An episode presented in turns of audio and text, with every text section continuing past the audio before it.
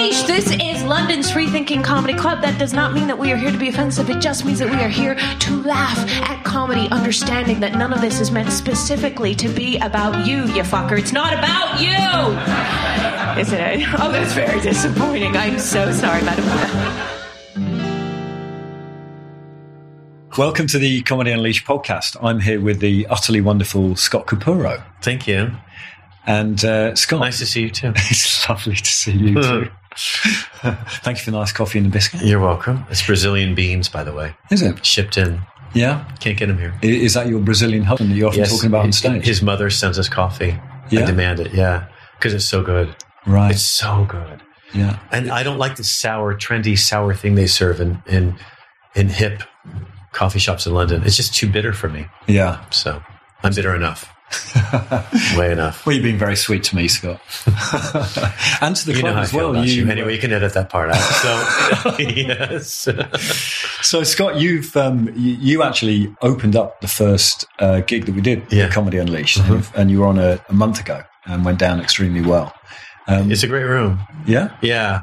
It's a nice mix of gender, age, and I don't even want to say political beliefs because I don't know what their politics are, but I can tell by the responses that even though there are people in the room that might disagree with one another, Mhm. they're all there just to laugh. And it doesn't feel like what I can say about that set that I do there is my ego doesn't feel involved. It's really interesting. You know, I go there to do your show the few times I've done it. And I, I've worried on my way because I'm usually running from another gig twice at least. The last this last time I was too, and I'm always concerned that that there's been stuff said on that stage that I won't have a familiarity with. Yeah. People will have been talked in the front row that I, I don't know what, what's been said, and I'm all worried about how I'm going to appear because I want to impress you and Andrew because you're both friends of mine, and I want the, the set to seem fresh but smart because I think the bar is pretty high. And then I get there and I'm like, oh, that's right. What this is is a room full of comedy lovers. And I, I, I it's become such a job for me now, stand up, that I forget what that mood feels like and how it feels like comedy clubs felt when I first came over in the 90s. When mm-hmm. people went to clubs and only paid four or five pounds to see a show. And their expectations about laughing were high, but that you could have been a unicorn, a purple unicorn with a tail. They didn't care. Mm-hmm. I mean, so much of my act when I first came over was me coming out in the first five minutes feeling like I had to explain to them that I was queer. And then I realized somewhere on the road between, you know, Birmingham, Birmingham and Hull, that people didn't, they didn't give a toss the British either way. Yeah, That there was, yeah. I, I was making it show something that wasn't. right. And I realized that's what appealed to me about coming here so much. And so that room that you now promote Mm-hmm. and produce feels that way too. It does. It feels like And is that a rarity, though? Are you Well- saying that you're saying that's not as common as it used to be, or is it different in different parts of the country? I, it is different in different parts of the country. I feel like the farther north you go, probably the more you can get away with. But Sorry, the, the, the further farther north, north, you, can- go, I think the more you can get away. the more with. dark humor you can, you can Really? push. Oh yeah, the Scottish will take anything. the Edinburghers can be a bit pinched and nauseated, but Yeah. outside of Edinburgh, outside that that that zone, you can really and really Aberdeen, you can really go for it yeah, and um, and Inverness and all that. And I think you know the problem for me might might be it's never the audience. It, it, it's usually if I'm playing a club outside of London, it's usually it's going to be probably a large on the road room, like like for instance a store in Manchester, which is a fantastic room. It's 500 seats. It's like playing a West, small Western theater. And I, if I'm not closing it, I'm going on. I'm, I'm usually closing it or going in the middle somewhere. So I, I want the set to go well. yeah, So I, I don't take many risks or chances. I'm, I'm not going to try anything new. Mhm. And um, and if I do, it's going to be at the very beginning, so I can get the back of it if it tanks. And um, I do the top ten, and that's I think what I'm supposed to do. Mhm. And there are other clubs around the country where I will do that um, because I want the set to go. I, I want to be brought back. I want to play that club twice a year, and um, that pressure probably is me, but also it's an audience too who've been weaned on if they're under the age of 40 on Netflix comedy. And so they have seen something that's very polished and put together. Mhm. And um, that's extremely rare that a live performance appears that way. Do you do you ever experiment when you come to the club because you seem so utterly professional? And you are so fast, and Oh, right. you, you take us all over the place so quickly. At your club, I will. At your club, uh, fortunately, I, I'm I'm lucky enough to be part of the cutting edge that what's now called the Edge, which is a political improv show. at um, the comedy store on Tuesday nights in, in, London. And because of that show, I do about twice a month. I write a lot of new material for that show. Mm-hmm. So it's a political improv um, gambit. And so that material I usually kind of put together in a set when I come to play yours. Uh, it helps me gather ideas and thoughts together about current political issues yeah, that I think yeah. your audience is willing to listen to.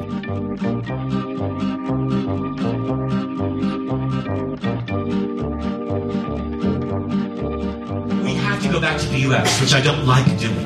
We have to find a place to dump my stepmother's ashes, and uh, it's not as easy as it sounds because they're all so precious about the organic gardens in California. Well, what's left of them? They're all so precious of the organic gardens, and it's strange. You know, we stopped when we were there before at, at, a petrol station, and I'm so used to being here where I can pass for heterosexual that this front row is the best you can do. When I'm in. Well, like in Sheffield, this guy left the stage while I was on stage. This Muslim, I thought he was Muslim. I thought he was. I'm like, dude, calm down. He's right in the, hot seat where you're seated, except that he was he was hot. He was right there. Katie, you're totally rapey. He was right there. And I mentioned the Quran out of respect because I wanted to throw some jokes about it. And he was very touchy about that text. And he jumped up, right? I'm like, dude, unwrap your head, little, little. I found out later he might have been Indian. I'm like, oh God, we probably talked on the phone. But for that moment. and he jumped up and wrapped his hand around me. This is where it got tricky. He said, How could you? I thought he was mad about cultural stuff or about my being queer. I'm married. How could you make fun of gay men? I'm like, What? He said, How could you make fun of Sheffield, gay pride? How could you make fun of gay men this week and of all week? How could you come here and satirize, humiliate gay men? I said, Sir, if you remove your hand, I think you'll find that I happen to be gay myself. And he said, No, you're not. I'm like, Oh my God. I'm healed. Leave it to my community to fix me, right? Bring on the pussy. I fingered a girl once. I did. It's a human experience, like taking a shit or breathing. I can do it. We fight wars. I can handle this. She's like, finger me. I'm like, you, you. And she said, uh, no, dig around in my southern kitchen, motherfucker. So I'm looking around doing what I'm told that I do, and it felt spongy and uh, and sticky. And uh, I found my garage door key. It's weird though. She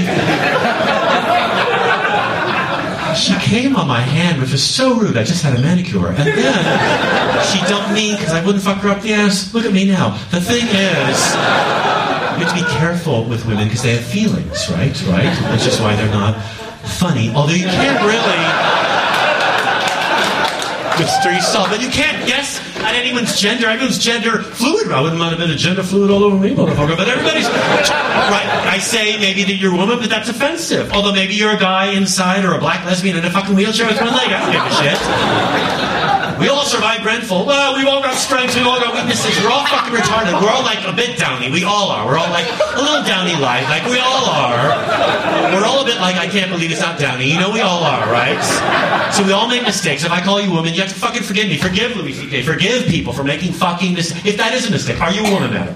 Yes. Look, you are. I'm right. but if you buy a penis, it makes sense because it pays for itself in two years. The thing is, I'm just warning you now, the surgery is difficult, just so you know. You know how they do it, right? They take the vagina and they talk some sense into it. So I'm just saying.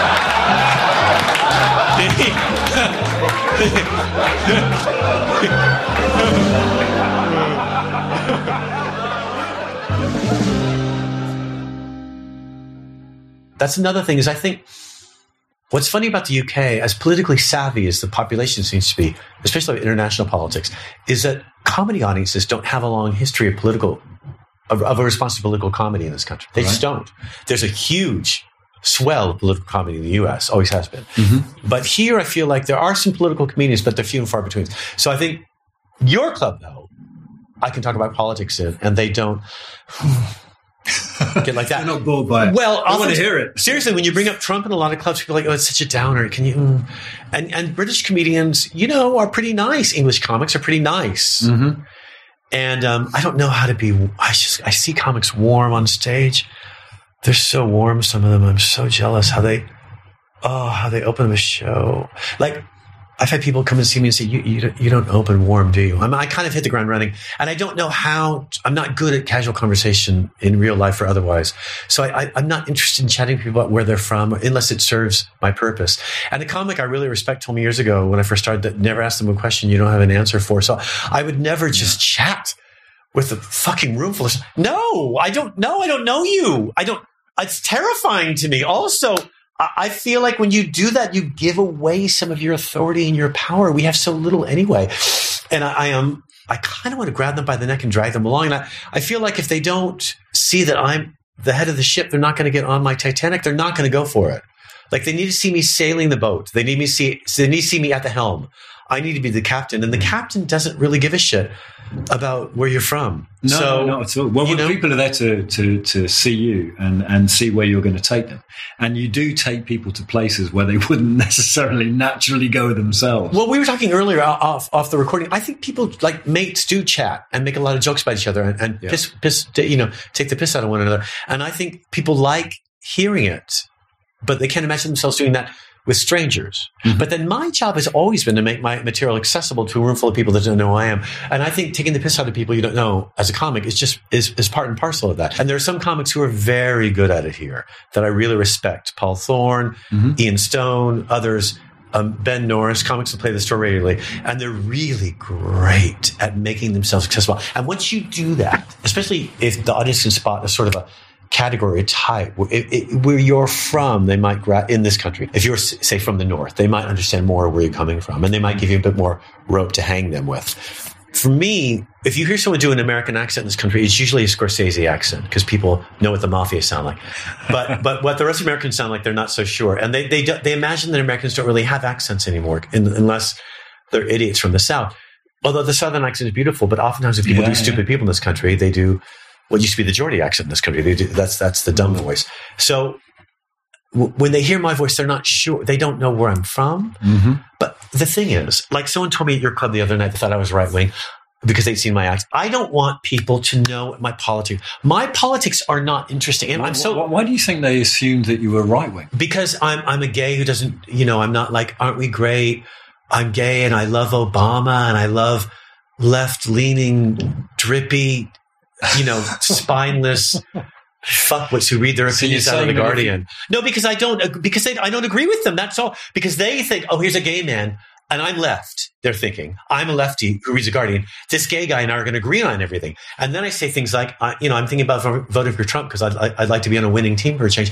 And they think, wait, does he mean that? And then halfway through my act, they don't know what I mean. But that's exactly where I want them. I don't want them to know what's going to happen next. If they yeah, think they yeah. know what my politics mm-hmm. are, then then they're going to know the punchline. And and I'm not I'm not out there to hold a mirror up to them to show them how great they are because they showed up to a comedy club and listened to some queer gone about his gay cock. I can do dirty jokes and I will do them if it means it's going to get the audience back. Mm-hmm. But I'm not going to spend a half hour patronizing them by talking about ooh my bum and ooh Mrs. and ooh I know and ooh there's my husband. Ooh I'm not going to do. I mean, I will do. I talk about marriage at the beginning of my act because it's the one common ground I think I can, I can grab them at. I'm just, I'm just manipulating them. And then once they see I can tell a joke, then they'll follow me anywhere. But I don't, I don't care if they, I don't care if they like me. I don't, as a person, I mean, I don't know them. I'm, I don't care.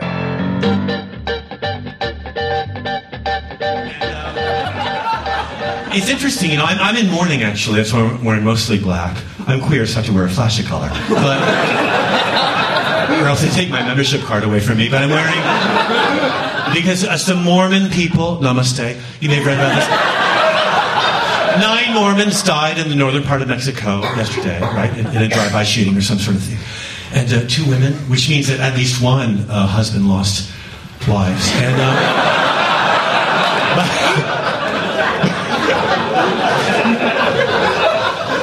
luckily, they're replaceable. That's the bright side. But anyway, kids dice is not a total loss, but it is strange, isn't it?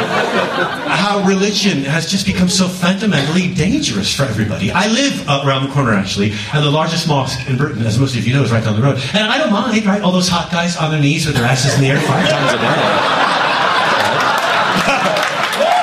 I know. At least they slip off their sandals first. It's so thoughtful.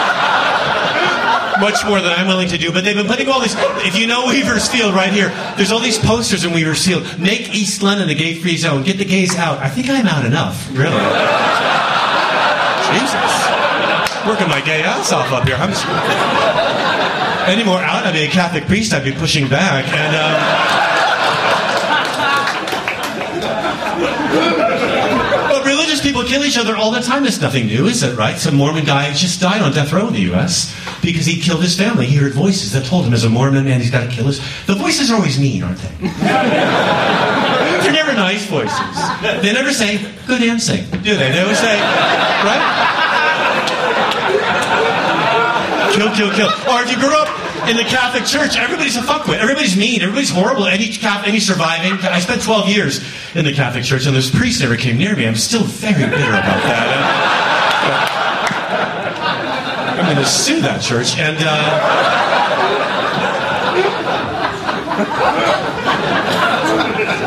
my husband's evangelical. I know. I know. It's not just his drag name. He believes that shit. And, uh,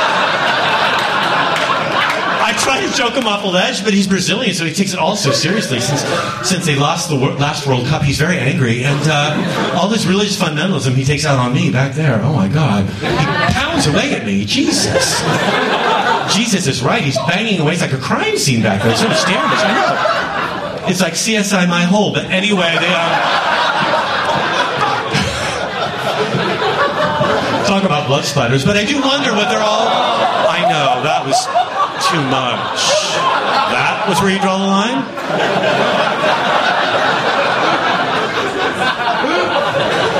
I'm like, honey, what are you so angry about? I'm held against my will. Ouch. What do you, uh, hashtag me too. What do you, ow. Don't. And, um, what is he angry about? The, the Christians won, in a way, right? Jesus is still being talked about. He's still selling out rooms, for fuck's sake. We all love Jesus, in a way. You must. I mean, he's by far the hottest Jew on a stick. You know, it's not... It's not a happy story, because he died so young, but let's say, at least in the end, he got nailed. You know, actually... No. It's not the Jew's fault he forgot his fucking safe word. The point is...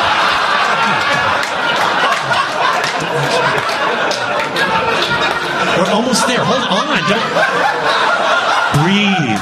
Breathe. What's Mary up to? Look, I'm just saying.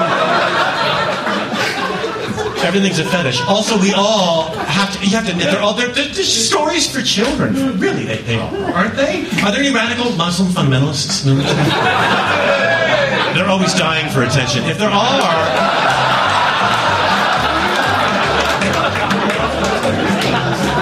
Stop killing strangers. It's rude, but they don't see it like there's a veil. You know, the thing is. I try to say everything with a wink, wink, and a nudge, nudge, so they mm-hmm. know that they're jokes. But I, I wouldn't waste their time What pretending what- I like them. What are you most keen not to be? Is it bland?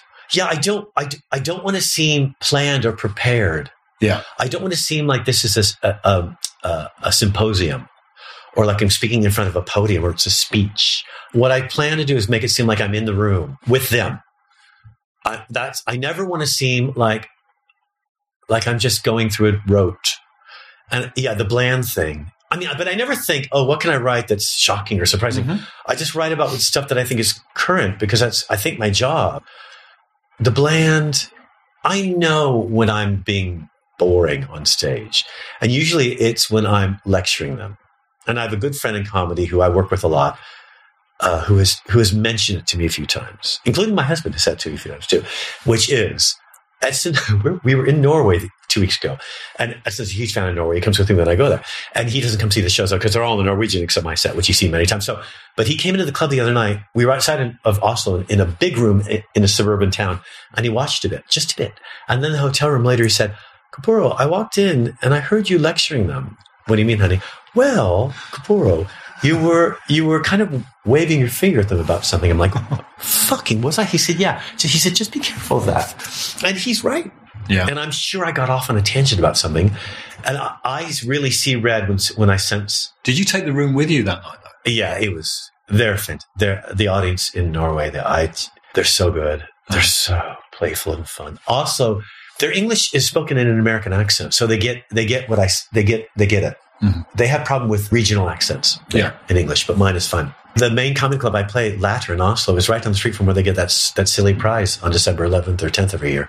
That Nobel thing that they get that they should fucking take back from that that Myanmar cunt. Anyway, so yeah, I love it, and and he's right, and so I, I need that because if I sense a bit of you know homophobia, real I really see red. I really see red. It's where I remove my mask, even Yeah. on stage sometimes. Do you experience it though, Scott? Mm. It, uh, on stage when you're Only- performing, or you I can name the times on stage in Yeah. this country in the last 20 years. I can name the times. In, in the green room, oh, yeah. yeah. Oof. Yeah, it flies at me. Always has. And um, I just have to find a place in my head where I'm not really listening Yeah, because it's whoever's expressing it, it's their thing. And, and I have, you know, we all have the four of us in the green room or five or three of us have 150 or 300 people out there we have to entertain for 20 minutes. So I'm not going to take it on stage with me. no, that's right. But if it happens while I'm on stage, I have a couple of times.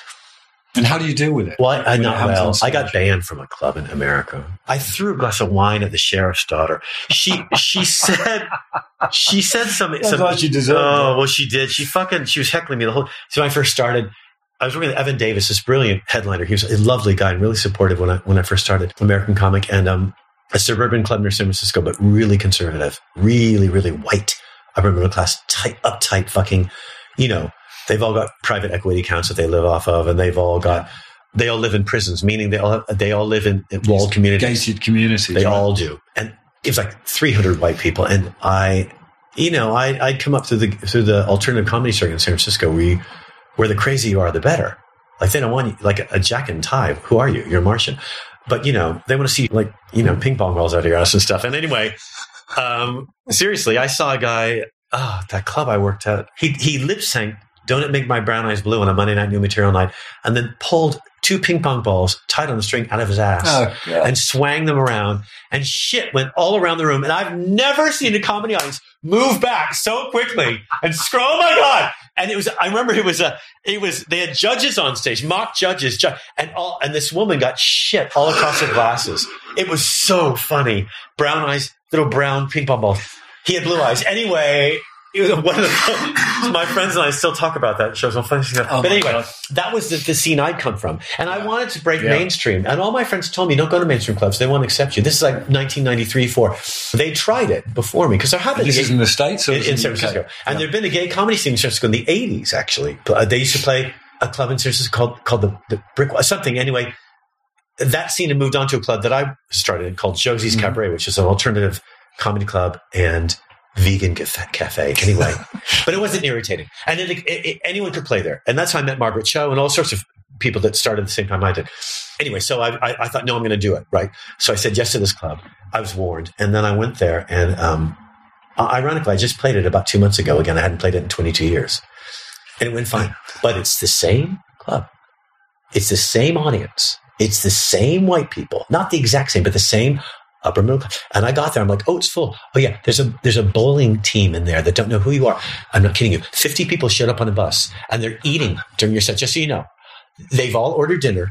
I'm not kidding you. I'm like, are you? So there were like 80 people that heard me on the radio that knew what I did, and then 50 bowlers with their grandchildren. Some 18 year old girl that won't eat during my set because she doesn't want to be rude. It was so funny, and they were lovely. They were like 80 Really? years old, and you know why? Again, it's not them. It's me. It's because I know how to work That room better. And I don't take anything personally anymore. It's a real problem with new comedians. Yeah. These youngsters I see in rooms so terrified. It's because they're taking it personally, but they don't know you. Again, they're strangers. So anyway, Yeah.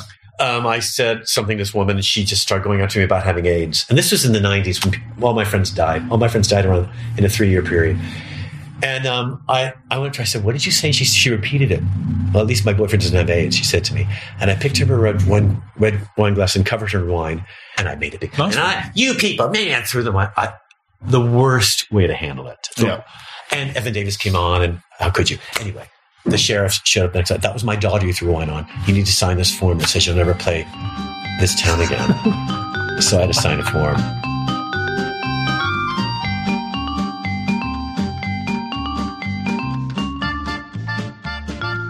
It was Sheffield Gay Pride, which lasts for about 30 seconds. And. Uh, the garage door opens, someone yells, I'm gay, and the door closes again. But anyway, most of the population don't give a fucking toss, but some people, they still, they still care, you know, and they still think that gay men are meant to behave in a certain way and not. They prefer them closeted and hiding it because they can. Well, some of them can, but I. Wearing a cashmere cardigan on a Tuesday. I don't have to hide it. This is just who I've always been. When I was five, I wanted a cock in my mouth so bad I could taste it. I was five. It tastes defiant at that age. I mean, now, you know, it's the same old thing. But then, it was different every time. I was one of those kids you meet, uh, you know, little black bow tie, shiny shoes, plaid trousers, striped t-shirt, but I made it happen with jazz hands. All my stories had punchlines, right? I used to dance with my mother because women love dancing with their little gay sons between divorces. I was kids that you meet at a wedding, you think that little one, he's going to suck cock in 10 years. And I'm like, oh, my wait. I wanted it. I was so thirsty. And, uh, and I met my stepmother, who just died, actually. We had her cremated, my stepmother, after she died. Because we're not German. So she is, uh, I know. I know. Too soon. Too soon. She's in a jar we eat around her. She finally serves a purpose. But she's, uh, we had, I meant to say lost. We lost her. Americans don't say died. It's too brutal a word. We lost her. Lost her. Like we drove her to a shopping mall and dropped her off and never saw her again. We tried that so many times, but she was crowded back in her shriveled little lungs. But don't worry. It's not the lung cancer that killed her. It's being bigoted and having stairs in the house. So anyway, guess who drives a new Toyota? Anyway, so she's, I mean, you know, new to me. Anyway, the point is, that's why I went on the road to Sheffield to deal with the grief of my stepmother dying, right?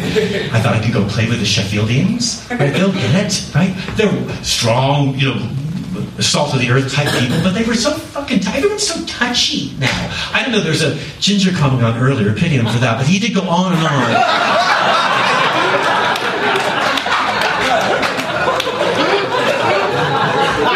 He did go on and on about what's right and wrong. But the point is, when you're out there, it's not it's not always that easy. Like you want to put forward something that's positive about who you are, but it doesn't really always work work out that way. And I know to hide some of who I am since since the very beginning. When I met my stepmother at five, right, the one who just kicked it, right? She's a waitress. She's wanted to, I'm a waitress. It was all about her, her, her, her. Little five year old, right? Lights pointing toward me, but it was all about her.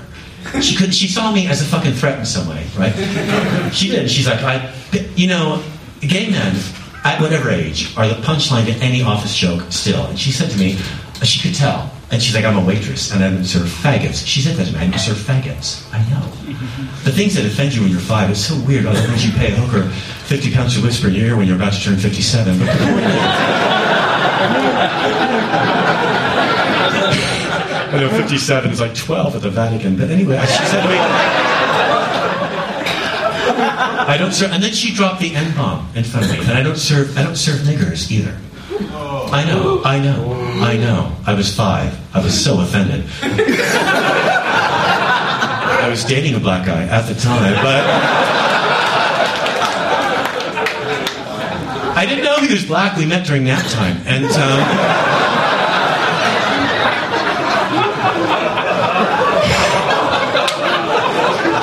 He asked me out. I couldn't say no. I thought these people have suffered enough. Also, when he tied me up in the schoolyard, it felt like payback time. The thing is.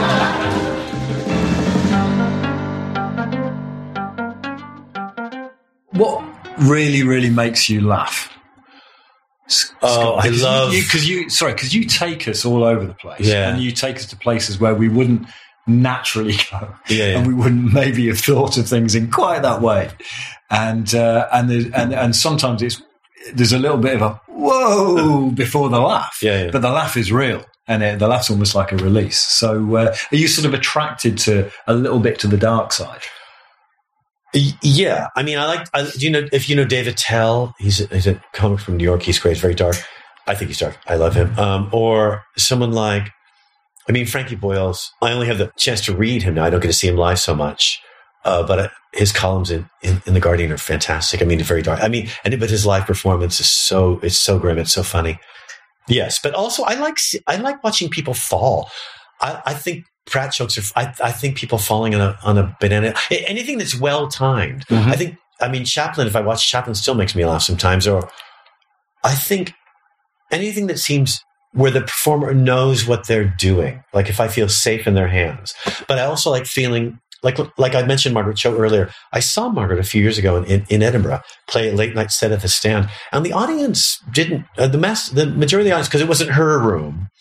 She sold all her shows out because people in Scotland know who she is. But this room didn't seem to know Margaret's oeuvre, didn't know her background. Mm. And she's a, an Asian American female, and she's very successful, and she's um, she purports to be bisexual on stage and, and have all this baggage that she being on stage with her. That, that some of it's fascinating. It's all cultural stuff, and her references are really up to date and really smart. But I felt afraid watching her because I didn't know what was happening. I was worried, and I loved it. I loved being afraid. I love not knowing. Yeah. I love feeling like, oh God, this is this feels dangerous. I mean, this is this powerful woman on stage, and they don't know who she is, and they're thinking, who the fuck does she think she is, being so powerful on stage? And we don't. Why don't we know her? And she's kind of leaning back on the wall with a mic in one hand, and she's beautiful. She's tattooed, and she's fucking gorgeous, and. I'm sure a lot of people in there are, are drawn to her. They don't know why. You know, she has so much going on. I'm like, God, if that's you know, and the the few compliments I've taken that I've really taken out is when people have said, "You've got so much gravitas on stage because you mentioned so much of who you are and it's so believable." And we're wondering where does all this come from? That's what I want. I want them to feel immersed in what I'm doing and not mm-hmm. sure what's going to. When people tell me that they're afraid for me when I'm on stage or they're they're nervous about how people around them are responding, I think that's great. But that's why I'm not on TV. And that's why I hear someone is offended at a joke I tell. And I think, oh, clearly I have to write more material about that. It's, I know it's ridiculous. Most, most people go the other way. And I have comics Yeah. give me jokes like the, a joke I did at your club uh, about Down syndrome babies. That was a joke given to me recently by a comic who said, I can't tell this, Yeah. that punchline. And when he told to me, I thought it sounded sweet. He thinks, he said, you thought a joke about Down syndrome embryos being aborted was sweet?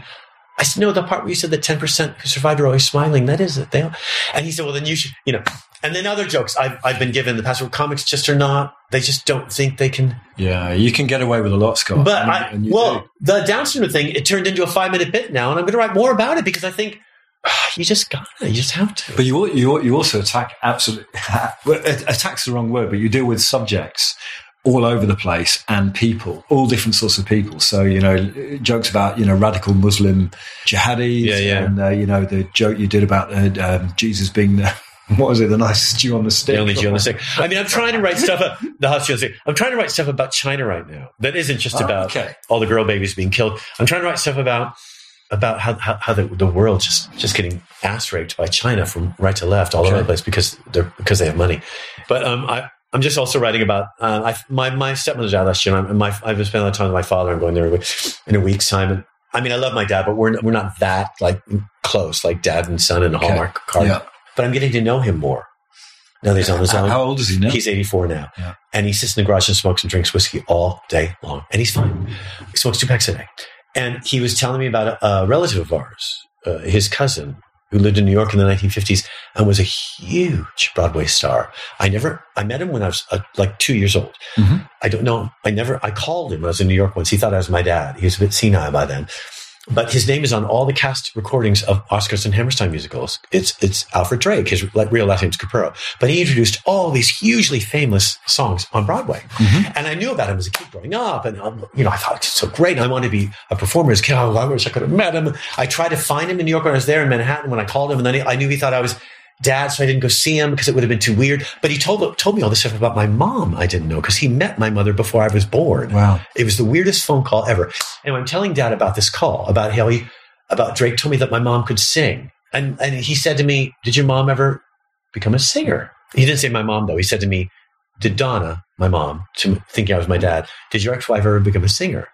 And I said, No. What do you mean? Well, she had a beautiful mezzo soprano voice. I said, She did? So I asked my dad this, and he said, Yeah, your mom. He said, You spoke to Alfred Drake? I said, Yeah. He said, He's a big homo, you know, big, big queer. I'm like, What? I said, Yeah, big homo. And this is just a few months ago. I'm I started crying. I told him, Dad, you didn't. Tell Did me. you ever think about telling me this? I'm 57 soon. Oh, would that have made a difference? Yeah. Yeah, it might have made a difference. Yeah, maybe. Well, why? I mean, well, did you need a role model? Yeah. Yeah, because you're a drunk who's useless, who fucked all my mother's best friends when I was growing up. So yeah, a role model. I might have not been so angry. In fact, I might be on TV by now. And, and, and, and all this stuff came out. Anyway, so yeah, it, it, was so surreal. And he said, What do you need a role model for? One thing I, I like about, one thing I respect about you, Scott, is you've made all this happen on your own. Yeah. I said, But dad, I didn't have to. I might not have had to. It was a really weird moment. My sister was sitting there like she just got on her iPhone like this. I'm like, what are you doing, Liz? Nothing. I'm looking for yoga class. Okay. looking up yoga. Right, that's it for now. Check out the Comedy Unleashed YouTube channel or Facebook page. We're also on Twitter. And if you'd like to see the full lineups for future gigs, check out comedyunleashed.co.uk. We hold gigs on the second Tuesday of every month, and it would be great to see you there. Lastly, don't forget to click on the subscribe button for the Comedy Unleashed podcasts. And then, as we drop new interviews with comedians as they come off stage or are about to go on stage, uh, then they will drop into your podcast app. Lovely. See you next time.